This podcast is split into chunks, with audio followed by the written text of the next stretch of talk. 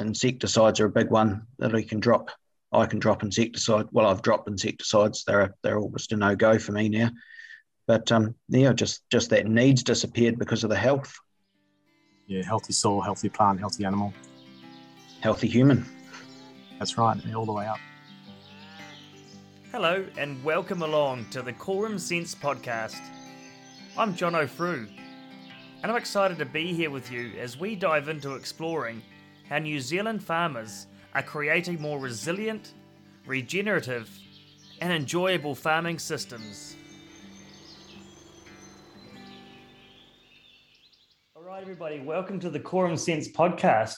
I'm joined today by Nigel Greenwood, Simon White, and Dave Cline. And today's going to be our first uh, play around with a multiple guest format.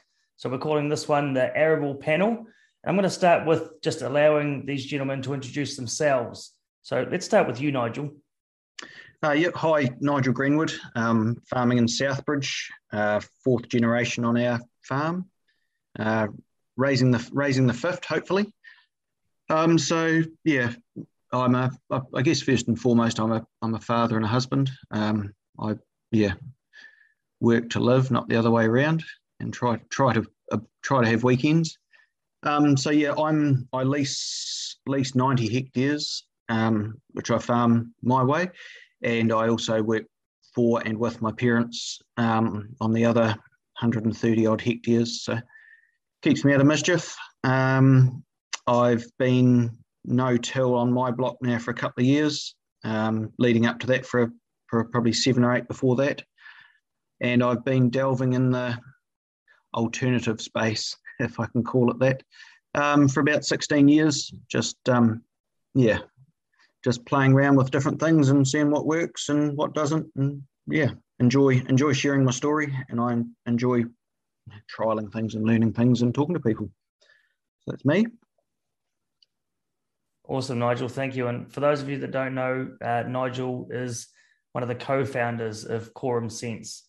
So um, it's, it's we're very present to Nigel's curiosity and his joy of sharing and contributing. Cheers, Nigel. Simon. Yeah, g'day guys. So Simon White. So we farm I farm with my wife Lou up in the Hawke's Bay with uh, three little kids. Um, so predominantly arable, but sheep and beef as well. So grow a pretty wide range of crops. We grow about 15 different crops from processed veggies um, to, to fresh overseas market squash, uh, small seed crops, cereal crops, um, and and those yeah, a bit of maize and things like that as well. So so reasonably reasonably diverse. Um, with the winter trade lamb and, and finishing bulls mostly through the spring, but through the autumn as well. Um, so yeah, this farm's been in our family for 60 years. Our family's been in this area for 150 years, um, so we know the area reasonably well. Um, reasonably fertile where we are. We've got sort of a, a, a variety of soil types. Main one being uh, peat loams, silt loams, and then we've got some clay loam as well. Um, so we farm roughly 135 hectares total. Um, we've got a substantial half of that's probably irrigated under centre pivot irrigation. Um, lucky enough that my father adopted no-till in the early days, so some of our land's been intensively cropped for 45, 50 years now, um, and he's he probably introduced no-till uh, 35 years ago, um, playing around, and we've taken that uh, basically to a small portion to a very large portion of the farm now. Um, so mix of no-till and strip tillage and still some cultivation as well on some sea crops. Um, but no, love farming, enjoy what we do. We, uh, like Nigel, we, um, we work to live, try and get weekends off, but I don't know, tend to, tend to always be somewhere in the weekend on the farm. That's all good though. So, yeah. Awesome, Simon. Awesome. Thank you so much. And Dave, tell us a bit about yourself, man. Uh, my name's Dave, first generation farmer. So I grew up in the middle of Sydney. And so, yeah, quite a change for me to come over here and um, try farming. I guess I was always driven to the land, to the earth, which was difficult in the middle of the city. I generally find myself wandering off to the Blue Mountains and sitting on a rock quite a lot of the time in my uh, later adolescence. And yeah, came to farming sort of through, went to Lincoln, uh, studied uh, Bachelor of Science, then went to the BHU, which was awesome. Met some really good people. Then worked for Kelvin Hicks in Horada, which is a really good organic farm out there. And he taught me a huge amount of knowledge, which I'm very grateful for. And then spent some time in Australia on a quite an intensive uh, organic farm over there. Um, yeah, it was on the Murray River, basically growing uh, high value crops in the sand. And then, yeah, came back here, had a met my wife, had some kids, and now I'm at Mount Castle. I've been here for three years, uh, arable manager, and we grow sort of variety of high value sort of export seed crops. And essentially, that's yeah, what the land use sort of prescribes. Really, it's quite light soil. Where the seven center pivots are, there's eight pivots here. There's some beautiful soils, melodic soils on the hills. And I spend a lot of time thinking how I can truck that soil down to the flats. We've got cation exchange capacities of you know 57, uh, organic around 10, that sort of thing. And yeah, I just really love farming. Always been organic. Don't know the other side. Guys, I want to talk about firstly, you know, for all of you, you know, we've heard um, a bit about what you do. What brought on because I'm sure you guys didn't inherit all of your ideas. You know, a lot of what you guys are doing is pretty, you know, innovative. And so what what brought on this, you know, new way of like Nigel, you use the term alternative, whatever your, you know, branding is of what you do, what brought on that way of thinking? Because it's not the mainstream way we farm, is it? No, you're right. Um, I guess I've always been a, a why child. Um, I used to annoy the head of a lot of people by asking questions. Um, and I guess I've just carried that right through. I remember one day someone say, "Oh, you'll you'll need to spray this fungicide across this paddock, this crop, because it it'll get um it'll get rust." And I says, "Well, why is it going to get rust?" And this blank look at you know, and then the answer was it just does. So it's it's little things like that that have sort of piqued my curiosity and led me down the I don't know if it's a rabbit warren. I think it's more like an ant hill. There's a lot of different facets that you can you can investigate. And one of my early exposures, I suppose, to the conventional side was when I was growing carrots and I got um, sick from 4-8. And I just, yeah, I just had I had to go away from using it. And it was just, yeah, I actually went. I did a lot of research. Back then, it was reading books because the internet was very, very infant. But um, yeah, it was just focus. I actually did a lot of reading on what get what the organic folk do for these things, and trying to bring that back into my conventional system to make my conventional system less conventional. And eventually, you find some other people in the in the world that doing similar things, and you start talking.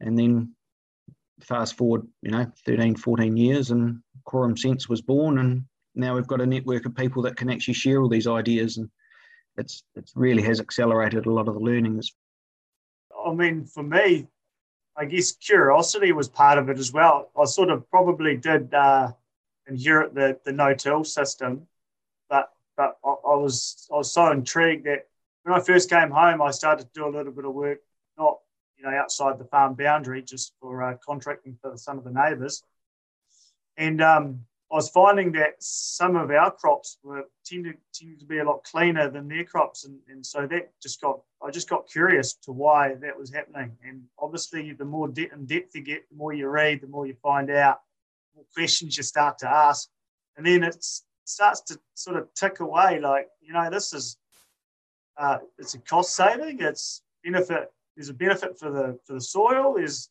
there's all these other added benefits that you, you start realizing and and you just get on this little bit of a wave, and, it, and the wave like it, tends to, it doesn't sort of stop, but it keeps going. So, um, and then yeah, like Nigel said, then these uh, groups start popping up on social media, and uh, and that wave gets sort of bigger.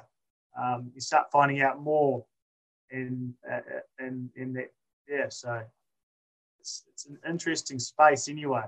Keeps you awake from two till four a.m. most mornings, thinking about what the next thing is probably. and Dave, I guess you've sort of been, you know, on the wave right from the start. But you know, what have been some of the key learnings for you from, you know, not being from a farming background? I know Calvin Hicks, incredibly clever human being indeed. I've I've seen a lot of his crops and always been like, wow, that was in my early stages of farming organically at Tim Chamberlain. So I was always like, man, how does he do it? But um, you know, what are some of the key learnings for you, Dave, through your journey so far? Probably the importance of planning. Um, yeah, if you don't have a plan, you don't have a farm. I think organics, there's no shortcuts really. Like you have to prevent problems rather than react to them. And a big part of that is having a good, balanced uh, rotation that's sort of uh, that's directed by the land and the soil. And um, yeah, just doing a lot of research, like going through your LinkedIn is really useful because it, you know, I learn how to look up things on the in the journals and you know on the on the, research sites. And I, I probably would classify classify myself as sort of like maybe a scientific farmer or like a data driven farmer. And um, yeah, learning how to use a spreadsheet useful. I learned how to do that in Australia and it sort of transformed how I operate and manage things now. But really, the way I started was just trying to do things as naturally as possible. And that, that just felt good. I know that's not very scientific, but that's always just been the driver how to work with the land rather than against it.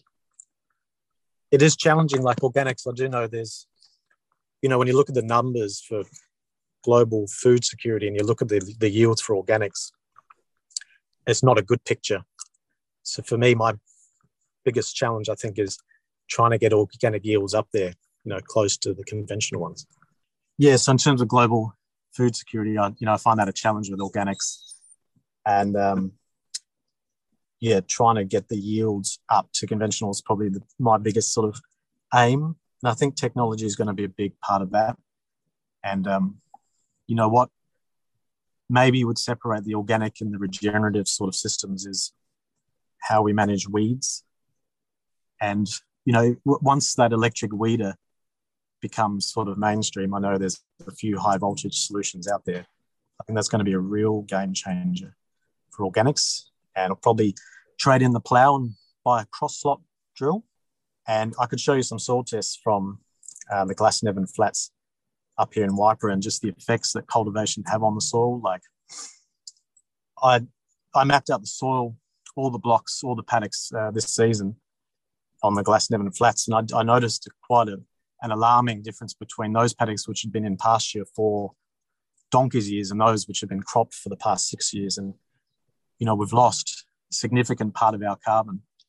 Uh, I estimate I worked it out to be 30% once you plough, uh, cultivate, use a power harrow, uh, all the interrow weeding, and then got to plough again to clean up the paddocks and put in your, you know, your winter feed that was a real concern. So now I've managed to reduce the passes down to three pass system for feed crops just by upgrading the technology and the sort of kit that we've got. Yeah, that's where I'm at, preserving carbon and increasing yields. Yeah, I think that carbon thing's the that's the crux of it, really, isn't it? The um, you know, at the end of the day, that's your water holding capacity, that's your nutrients, and and that's that's your effect on the on the grand scheme of things, really, isn't it? Absolutely. Yeah, yeah. There's some farms in the state people are being paid to, you know, sequester carbon into their soils. It kind of has a direct impact on on your yield as well, I believe, because when you're a low input system, uh, we find that where our organic matter levels are higher, is generally always a yield difference. There's a positive yield difference in that in that zone. Um, so soil carbon. I agree with that. Uh, yep is vitally important. Mm. Yeah, definitely. Like for me, um, soil health is soil health is where it starts. You know, it's um, if you can get if you can get the soil healthy, that's there's your plant health and there's your disease resistance. Um, I yeah, I'm finding you know and once I get my system up and running, it's um, yeah, you can you can drop a lot of your fungicides out because your, your plants aren't actually needing needing the well needing the medical system, I suppose you'd call it. They don't need life support. Um, insecticides are a big one that I can drop. I can drop insecticide. Well, I've dropped insecticides. They're they're almost a no go for me now. But um, yeah, just just that needs disappeared because of the health. Yeah, healthy soil, healthy plant, healthy animal, healthy human. That's right, all the way up. Yep. So arable guys, it's been sort of one that a lot of people say oh, it's, it's challenging, you know, like and and from what we're hearing so far, clearly it is. Um, but you know, seed production traditionally, you know, monocultures, a lot of calendar-based chem and fert programs.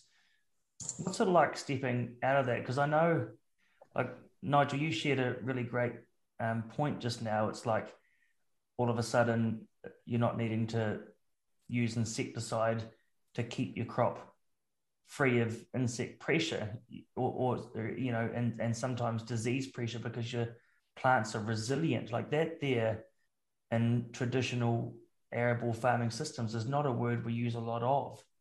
Now it's all about protection isn't it? Yes. Uh, i think a lot of the conventional system well conventional it's probably the wrong word to use too. It's the main the mainstream system is it's very out of the bag, and a lot of it is actually fear. You know, don't you put this on or don't put this on, and you'll have a problem. And I think um, you know the the four fungicide program on wheat is sold exactly like that. Um, I think, but in that instance, you've actually got to be very present. You've got to be in your crop. You've actually got to be. You can't just shut the gate and walk away and come back with the combine. You've got to be monitoring. And for me, it's um, nutrition is yeah any any blips in the nutrition I'll I'll try and fix with foliar brews or yeah just and well as you, and as you get learning too you can companion plant um, that's things I'm playing with at the moment and things you can do with cover crops outside of your cropping rotation in that in that break time is to try and you know you can but the challenge with that is you're um you know your, your seed purity because at the end of the day if you're selling a high value seed crop it does have to be you know it has to be dressable to a pure standard. So it's it's all these little challenges but i think we can do a, we can do a lot in that gap period between ca- well cash crops i'm not sure where a cash crop actually is but that's the, the main the main crop for that paddock yeah i, I agree with that too nigel and, and one other key thing that i've learned especially around plant nutrition is uh, you've got to start from, from the start. So when the seed goes in the ground, you've got to start there. Definitely. You can't plant and then then chase it up after germination. Need that you need that hybrid vigor right from the go.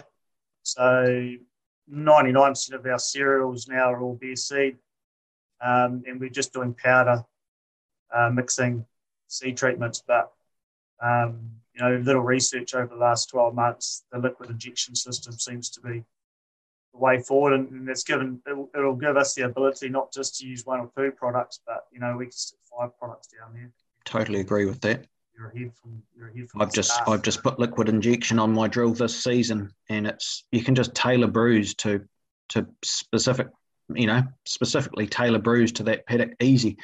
Yeah. And I'm using trichoderma and a few other biologicals and just trying with some things at the moment. But yeah, you're right that if you can get that plant off to a huge, you know, off to that sprinting start, you know, the work, the work's almost, the hard work's almost done. Yeah, yeah. And You'd Dave, find that too up there, would you, Dave? It's you know you've just got to get that plant up and going fast to try and a to probably beat the weeds, but b just to keep that vigor. Yeah, definitely to beat the weeds. Like we try, I try to go early as possible to outcompete the fat hen. And it's that thing, if you start the plant off right, I reckon that's 50% done, you know? And I'm the same. I always put uh, the good stuff down with the seed, like trichoderma, and big fan of uh, EM. One of the, I like it. I think it works. All the research says it works. But there's a local contractor up here who um, he's the most conventional guy I've met. He's awesome. You know, he's like got the shortest stubbies on, half his shirt's unbuttoned. He's got a fag hanging out his mouth. And I asked him, I said, Oh, what do you reckon of this EM? And he's like, Oh, there's plenty of milkshakes out there, mate. But he said, That EM is fucking good. Are you serious? You're not just joking with me. You're not taking the piss out of the hippie. He's like, nah, mate, nah. He said, all the all the fodder beet uh, cockies use it to prevent their, their leaf spot. And if someone like that from that, you know, with his background, uh, is using EM, that's that's a big, you know, that's a big tick for me. In terms of pest, I've it's been so cool on this farm, I guess, to be able to, you know, it's got a lot of scope and to try things that you've always thought worked and heard it worked, but never seen it yourself. So we used to have a massive problem with aphids. Actually got used to annoy Steve Wratten on the phone. Actually managed to get him up here to have a look at it because you know I was at about 200 per umbel sort of thing, and actually did a research uh, paper with Steve on uh, aphids in uh, yeah the willow tree aphid, and I just planted his brew, you know the classic buckwheat phacelia around, also you know the symbiosis brew, and you know like the aphids have vanished, you know they're gone. Yeah. So, so you so, brought the beneficials in yeah, just bring them in. You know, plant the buckwheat phacelia as soon as, um, you know, the the fennel is an umbel itself. So I always thought, oh, you know, it, it, it itself is a natural sort of predators like that flower anyway, but possibly bringing them in earlier is having an effect. And it's gone to the point where we've been spraying, um, you know, B sub and other things, you know, diatomaceous earth out of a chopper, trying to push back uh, the horde of aphids uh, to not even worrying about it or even seeing many at all which is really cool. Nice. So you're companion planting, or are you just doing like the waste, the waste areas, the, the the margins? Anywhere, anywhere, yeah. Tracks. If we've had to stuff up with the drill, just go fill it in with flowers. Pivot hubs, uh, roadside. Just that. That's also to make people smile. I think it's good for the vibe. yep. It's people talking anyway. Yeah, look at those guys over there. Do you do any companion planting up there, Simon? Yeah, I have, I have done in the past. We've done clover and phacelia and barley crop, uh, which it was very successful. Uh, I, I, didn't have any utilization of any uh, dressing equipment, so I've sort of had to step away a little bit just for that contamination type issue. Yep. Um, I didn't really, it was only feed barley. I didn't get pulled up at all by the customer. I just wanted to have a go, see what it was about. So that, yep. that was it was kind of the bigger extent. But in terms of sweet corn uh, and row crops like maize, yeah, we've planted uh, clover down the rows successfully. Tried a bit of sub clover and squash, but uh, unsuccessful germination. Do you harvest clover for seed, or is that just a companion? No, just a companion. No, we don't. Or for the stock. For so that just gives you a, a yeah stock grazing straight after harvest. Yeah, it gives us that um, that ground cover at harvest. So potentially in Hawke's Bay, we can get early autumn rains too. So when they come and harvest sweet corn, for example, when it's strip tilled, you know, the machines don't sink in at all. And when you've got that sort of layer of protection as well, that second layer, you've just got that that capacity just to protect that soil even more. So not really focused on that early grazing because we'll go stitch in grass straight away. But it's mm-hmm. that sort of it's that protection really. It's cheap too. Yeah. Five times cheaper to undersow a crop and then try to get established in the autumn. Tim Chamberlain, who was a shareholder up here, he's really into that. He's a real so I could sort of maybe consider him a pioneer of the undersows. And it's amazing what you can can achieve with a very, very small amount of seed, like five bags of rice a hectare. And by the time time you take the crop off, you've got this beautiful, lush, clean, cheap sward already there for you. Mm. And I was talking to Murph the other day, Charles Merfield, who I think we all know well, and he told me that they did there was an experiment in a chamber, and they put in some isotope of nitrogen gas in there with a maize plant and some clovers. And within 20 minutes of those clovers, the bacteria and the roots fixing the nitrogen from the atmosphere, that nitrogen had gone through the system and it actually ended up in the maize plant. They're actively sharing between themselves. I think that's so cool because I always thought, and what I think I was taught even was you don't get the benefit until you cultivate and terminate your clovers to get the release of nitrogen. But it seems like these guys are really, you know, they are connected and they're sharing, you know, in real time. Yeah, I always thought a clover was pretty selfish too and, and wouldn't release any until it someone had peeled it over. Mm. I've, I've heard the same thing too. I was just when you were saying that, Dave, I wonder if that's the the fungal network actually taking over, and actually it's that that relationship that you probably don't get in in some other other cropping situations. I so. You can see how it works, hey guys. Like um, all these things you're discovering in in a like what Nigel said, a you know, four fungicide week program. You just don't get that, and so it's true in that environment that clovers are selfish because the, mm. the, the fungal networks just aren't there. Yeah.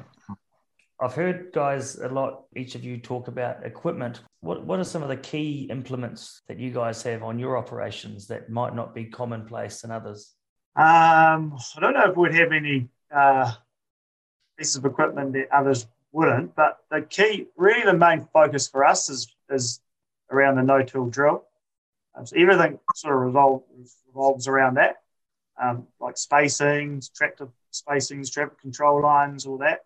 Like I said before, the new the new addition coming this season, we're, we're just um, engineering our own uh, liquid injection system on the tractor, and um, so that'll that'll go down the back of the drill, and hoping to be able to take it off the drill, or take one pump off the drill, and adapt it onto the strip till machine, so then we can do do straight behind the strips as well, pre pre planting.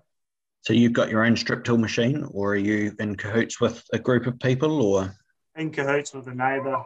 So, yep. and, and, and you're you're spraying out those strips pre-strip tilling.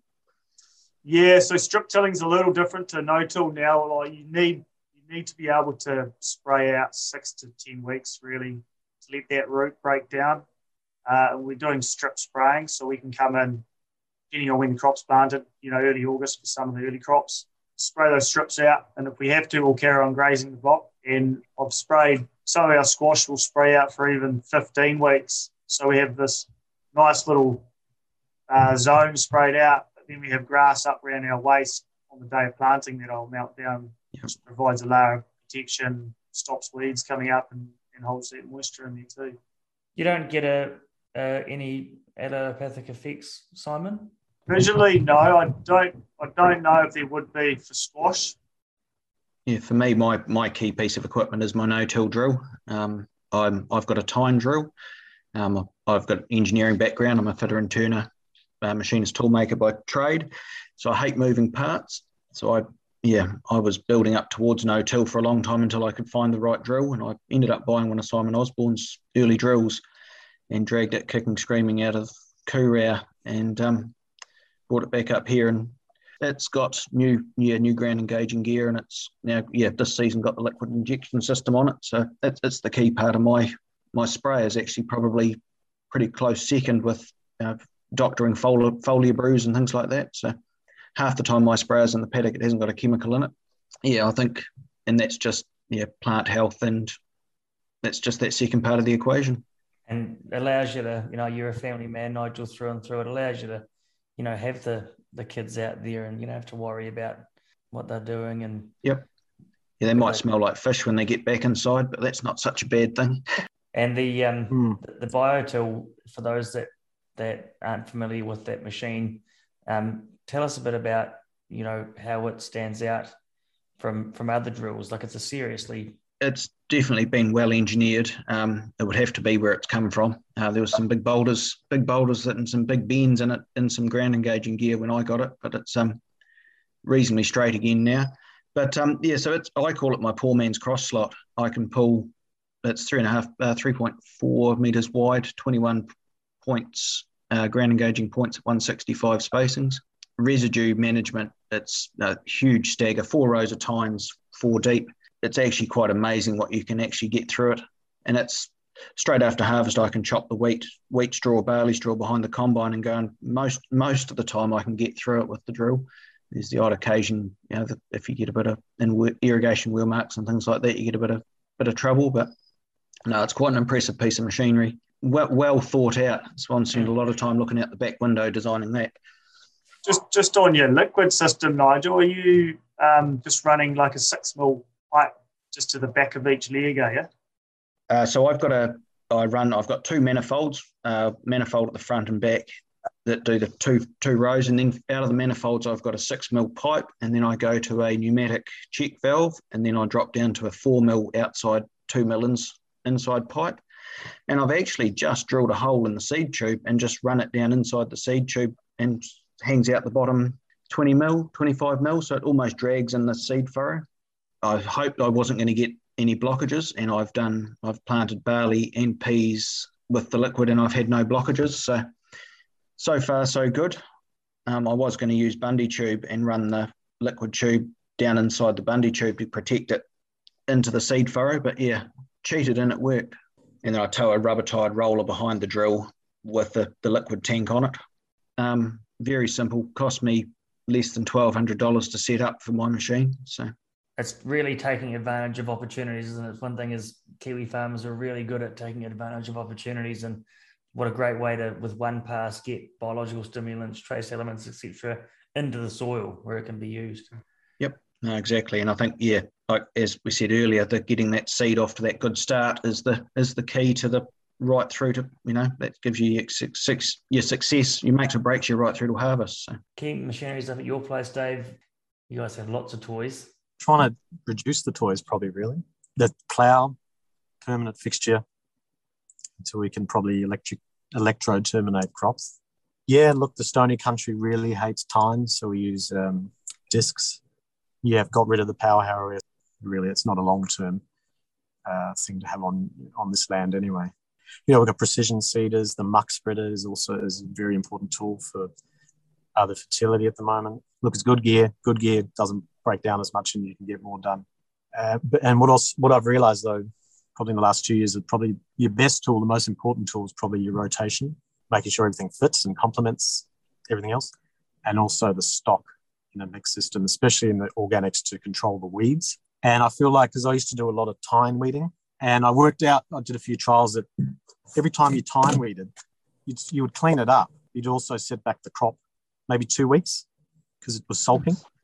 And you do that a couple of times. And I noticed that the, the linseed we're growing was like two inches shorter where I'd tine weeded versus where I'd let the weeds grow. And the yield maps on the header showed that the yield was better where you didn't weed. I feel like if you're trying to cultivate out weeds like that, it's you got a fundamental problem, and really you should really try to address that, you know, with, with your rotation and with your use of the, the stock. You know, the livestock are definitely a big part uh, for me as well. It's I can drill I can drill through a standing cover crop, but getting getting half, you know, giving a good graze off it too. It's probably adding EM that comes out the back of an, an animal to the to the system too. It's putting you know active microbes straight back into the system. Dave, are you adding compost or any type of compost to your system? We used to. We used to use um, 20 tons of living earth or the equivalent sort of compost. It's sort of pushing up the K on the soil. And it's got a very sort of, you know, it's got a low nitrogen. So we've since traded in the soluble for and the compost for chook manure and also um, cattle, you know, feedlot manure actually from Mackay. Mm-hmm. So if you do the analysis on that, it's actually, you know, it's quite good value. Yeah, I was going to ask you where you're getting your manure for your max spreader from, and so it's yeah, yeah, especially at the at the moment the price of fertilizer, it's you know, it's almost as good as Bitcoin. It's gone oh, up, and um, fortunately, the price of the manure has stayed relatively consistent. It's just a pain to spread, and your neighbours hate you. Is that um, chook manure? Is it pure nitrogen, or is it is it a range of uh, nutrients? Yeah, it's got uh, N, good amount of N. I mean, with BioGro, we're limited to 170 uh, kilos of N per hectare, and I, you know, I can achieve that with the manures. And yeah, it's got potassium, calcium, magnesium, um, some traces in there. Yeah, it's quite a complete. You know, it's gone through an animal, and fortunately, chickens and cows are um, not very efficient eaters, which is why you get a lot out on the other end. Pigs, there's Patoa Pig Farm down the road, and I've been there, sampled the, the, their manure out of the piles, and pigs are just too good. You know, they take as much as they can get, and there's a hell of a lot of um, straw. You know, when they clean up the shed. So, yeah, the chook manure is a rocket fuel, and then you know the cattle manure is actually not too bad itself. Probably the chook manure is good because it's quite fine, so you get the coverage, and you probably use more of it uh, quickly. Whereas the the you know the cattle manure is um, chunkier, and probably hang around for a little bit longer. They reckon about three years it can sort of hang around in the soil for.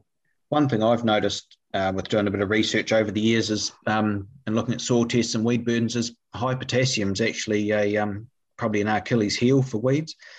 If you look at the, I've got a weed book, and um, but it's yeah, most most weeds enjoy low available calcium and high potassium, and it's you can almost yeah, just if you can change that, if you can change that balance in the soil, I think you can um, you can manipulate what weeds will grow and what weeds will prosper. And another thing is the fungi to bacterial ratio. If you can get your soil slightly in the in the favour of the fungi, a lot of those, like the fat hen, absolutely hates fungal bed, um, fungal dominant soils. And I had a paddock of spray free wheat a couple of years ago, and there was a huge mat of fat hen come up, um, even though it was no till. But it sat there in the bottom of the crop and just it didn't even have seeds on it. it stayed four or five inches high the whole right through until I gave it a bit of sunlight after I'd harvested. But then the, stock ate it. So it's just there's little things you pick up on over the time. But yeah, potassium can be your Achilles heel with weeds. And this is all stuff for the most part people, you know, aren't talking about. So bacteria to fungal ratios is, um, you know, what's it been like for you guys discovering this? Yeah, because it's a bit more complex than the traditional NPK mentality, which you know, sure, nutrient provision is a big part of what we do, but you add in their biology, it changes the game. What's it like for you guys not having the information, having to look for it for yourselves, share it, or you know, obtain it from others? How's that sort of social element, guys? When most people in the arable space are used to like just that NPK discussion. How was it you in must, those discussions? You, you, must be in the wrong circles, Jono. just, just for the most part, you know, arable farming is very based in more, you know, the basic big four fertility. You guys are clearly out thinking beyond that. What's it like socially talking about a, a different way of growing seed and vegetables and animals? You can tell in the first couple of minutes of saying little things like that to whether that conversation's taken or not, to whether you carry it on. So you, you sort of get to a point where you've battered person, you, you work out, you pick your battles. There's a lot more people thinking about it. We ran a, a Quorum Sense ran a day at, about biological inputs, and it was actually amazing the diversity of people that were in that room there listening. So I think the conversation is actually not quite on deaf ears as it was probably five, ten years ago. I think there's a lot of people asking questions and, and trying things. So people like us that, you know, doing things over the fence that are a bit different, you've got to be open to that conversation just drop the seed in some people's minds sometimes, but be there to support them if they do I, ask the questions. I was going to say, I just remember, you know, Peter Barrett was on Country Calendar at Lindburn, like the next week after that. Everyone was talking about it, yeah, like on the farm, like in town, contractors, you know, it's a real talking point. I think I'm the same. I think there's a real interest there. I was just talking with a lady a couple of weeks ago, and she's pretty old school and conventional. And she was asking me about regenerative agriculture and turning some of her farm into these massive mixed species crops. And she just wanted to know how to do it. I thought that was so cool, especially given her background and how, you know, it's a very traditional farm that she's willing to do that and experiment. That was just so nice to see. Interesting mm. question, John. I had a conversation only last night with, we had a discussion group day yesterday and, and on the way home, there was four guys older than me, three guys older than me, and uh, we got about sort of the space. They started asking questions about what, what we do, and so until you get into it, they don't understand it, and then they kind of poo-hoo it a little bit. But the more you get in, and the more you explain it, the more they actually start to listen. So you know, by the end of the conversation, body language, you can just tell that they're actually thinking about it. That some of this kind of makes sense. So maybe, maybe it's not so, you know, us and them anymore. And maybe there's more curiosity than what there was, like Nigel said, five years ago. Or I think it's people asking questions and looking for different ways, or just not even looking for different ways, just trying slightly different things to get to get a different result. Because if you keep doing what you, or if you always do what you've always done, you'll always get what you've always got. And I think the big resistance to that is probably a few mouthpieces there's some big corporations scared because there is actually, and I've like I've, I know on my farm, I've got nearly two tons of potentially available phosphorus in my soils. If I can, if I can use the right plant or the right root or the right microbe, I can harvest that and that's that's free for me to use, and it's you know two ton of, of phosphate. My kids will still be still be mining that without running out. So mm-hmm. there's a you know, and there's a natural system there. So there's a lot of yeah, I don't know. There's a lot of negative towards thinking the way we're thinking, I suppose. But it's those mouthpieces are probably almost falling on deaf ears now a wee bit. People are starting to see through it.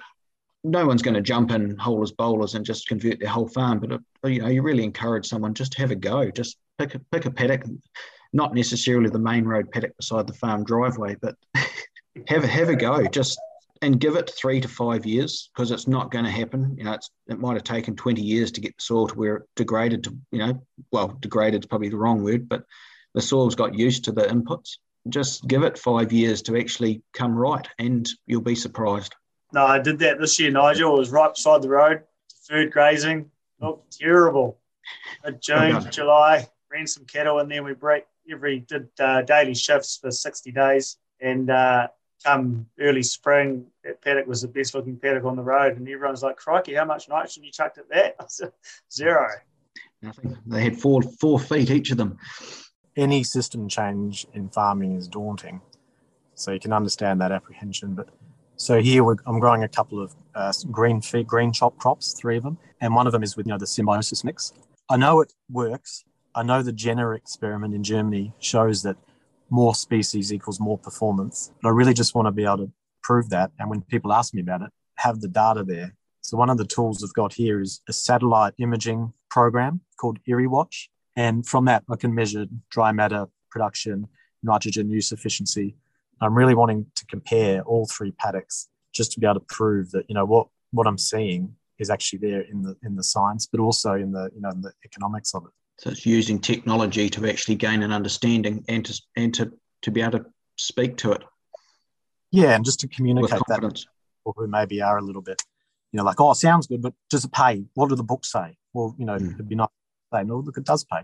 Yeah. So what have you, Simon? What have you got in that paddock now? Have you? Is it still performing well? Yeah, extremely well. So we pulled pulled the cattle out of there. It was grazed pretty low. Uh, we did back fence it, so obviously those first cells started to grow. And then uh, we put their bulls back into their other rotation and uh, put some younger cattle in there. And they stopped at about four and a half to the hectare in, a, in a, about a 24 day rotation now. And, and yeah, it's incredible.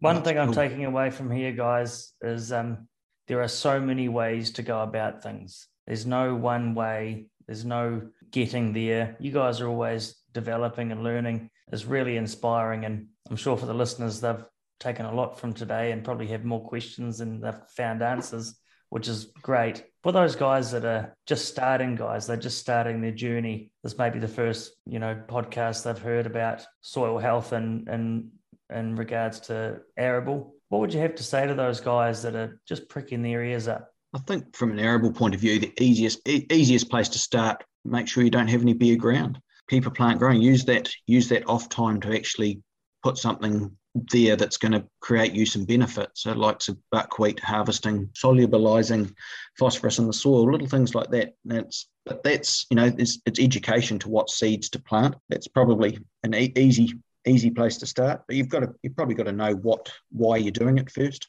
Just on that one, you hear a lot of people say, and a lot of people practice fallow to you know, save and conserve moisture and nutrients. And so hearing that for some people might be like, they might not understand why. Why would you keep your soil covered and why would you have a plant growing um, through the year in the soil? Oh, there's, there's a myriad of reasons. One of them, one of them is um, every plant's got a solar panel and it's, you know, it's, it's helping to put carbon back into the soil. Uh, another one's erosion, soil temperature, you know, taking the extremes out of it by keeping the soil covered. I've heard someone say treat soil like your genitals keep it covered. I was wondering where you're going to go with that one. Sorry, covered. Um, and it's it's deserts are actually created by by bare ground. Yeah, if anyone was looking at, at sort of the no-till system for a start off, I'd, re- I'd advise them not to poo-hoo it. I'd advise them to get someone who has a no-till drill to do some strips or try some crops on, on their farm and see how they perform. You don't have to go and, and, and buy a no till drill to do it. You can get a contractor out there or, or person who's got a strip drill machine. So just come and try some small areas and see how it goes. I know uh, my brother's tried it this year and he's literally trying to buy buy a machine now to do the whole lot. So he had a really good experience with it, and it's taken ten years to convince him that it's the right way forward. And one season of trialing it, now he's doing the whole lot just about. Perfect distinction between trying to convince someone and actually demonstrating and leading, and, and you know uh, showing by example. So fantastic. Just do as much research as you can. Be around good people fundamentally come up with a good plan and work out your rotation from the start rather than trying to react to it uh, later on. Understand your soil and know how it works and what its limitations are, what the land will sort of allow you to grow, and um, just keep learning. One thing a lot of people probably have never done is dig a hole. Get to know your soil. You know, experience it. I was talking to someone yesterday, and you know, you walk across a paddock and you you're always looking at what's above the ground. But I don't know, a few four or five years ago, you just I remember just I knelt down in the paddock and I just waited. And within, I don't know, within two or three minutes, the, the soil come alive and you could, you could, you ran out of fingers pretty quick counting different things that were crawling around underneath you, technically underneath your, your nose. You get, you know, some days you can sit there and you see, might see you know, 40, 50 different things. And all of those things have got a part to play in the system. So that's, for me, insecticides is probably the first thing to drop. You know, get the life back into your into your farm. There's a very small amount of things that are actually going to cause you problem in, in the insect world. One one insecticide will take care of will kill everything. And the first thing to come back is the, the insect problems. You know, the aphids will come back before the predators come back to eat the aphids. So Awesome, guys. Well, look, I really appreciate you all taking time out of your busy schedules. I know you're all busy and family lives, and so inspiring to hear you guys sharing uh, what you're up to. And I look forward to you know staying on this journey with you guys. Thank you so much. Oh, right, thanks, Johnny. This podcast was supported by MPI's Productive and Sustainable Land Use Extension Services Fund. The information, opinions, and ideas presented in this podcast are for informational purposes only and do not constitute professional advice. Any reliance on the content provided is done at your own risk. Thank you for listening. We hope you enjoyed this episode of the Quorum Sense podcast. Subscribe, share, and if you have any comments, questions, or topics you'd like us to cover, please email us at podcast at quorumsense.org.nz or visit the quorumsense.org.nz website where you can also access past episodes. We hope you have an enjoyable week and that you've got something of real value from this podcast. Be sure to join us for the next exciting episode. We'll see you then.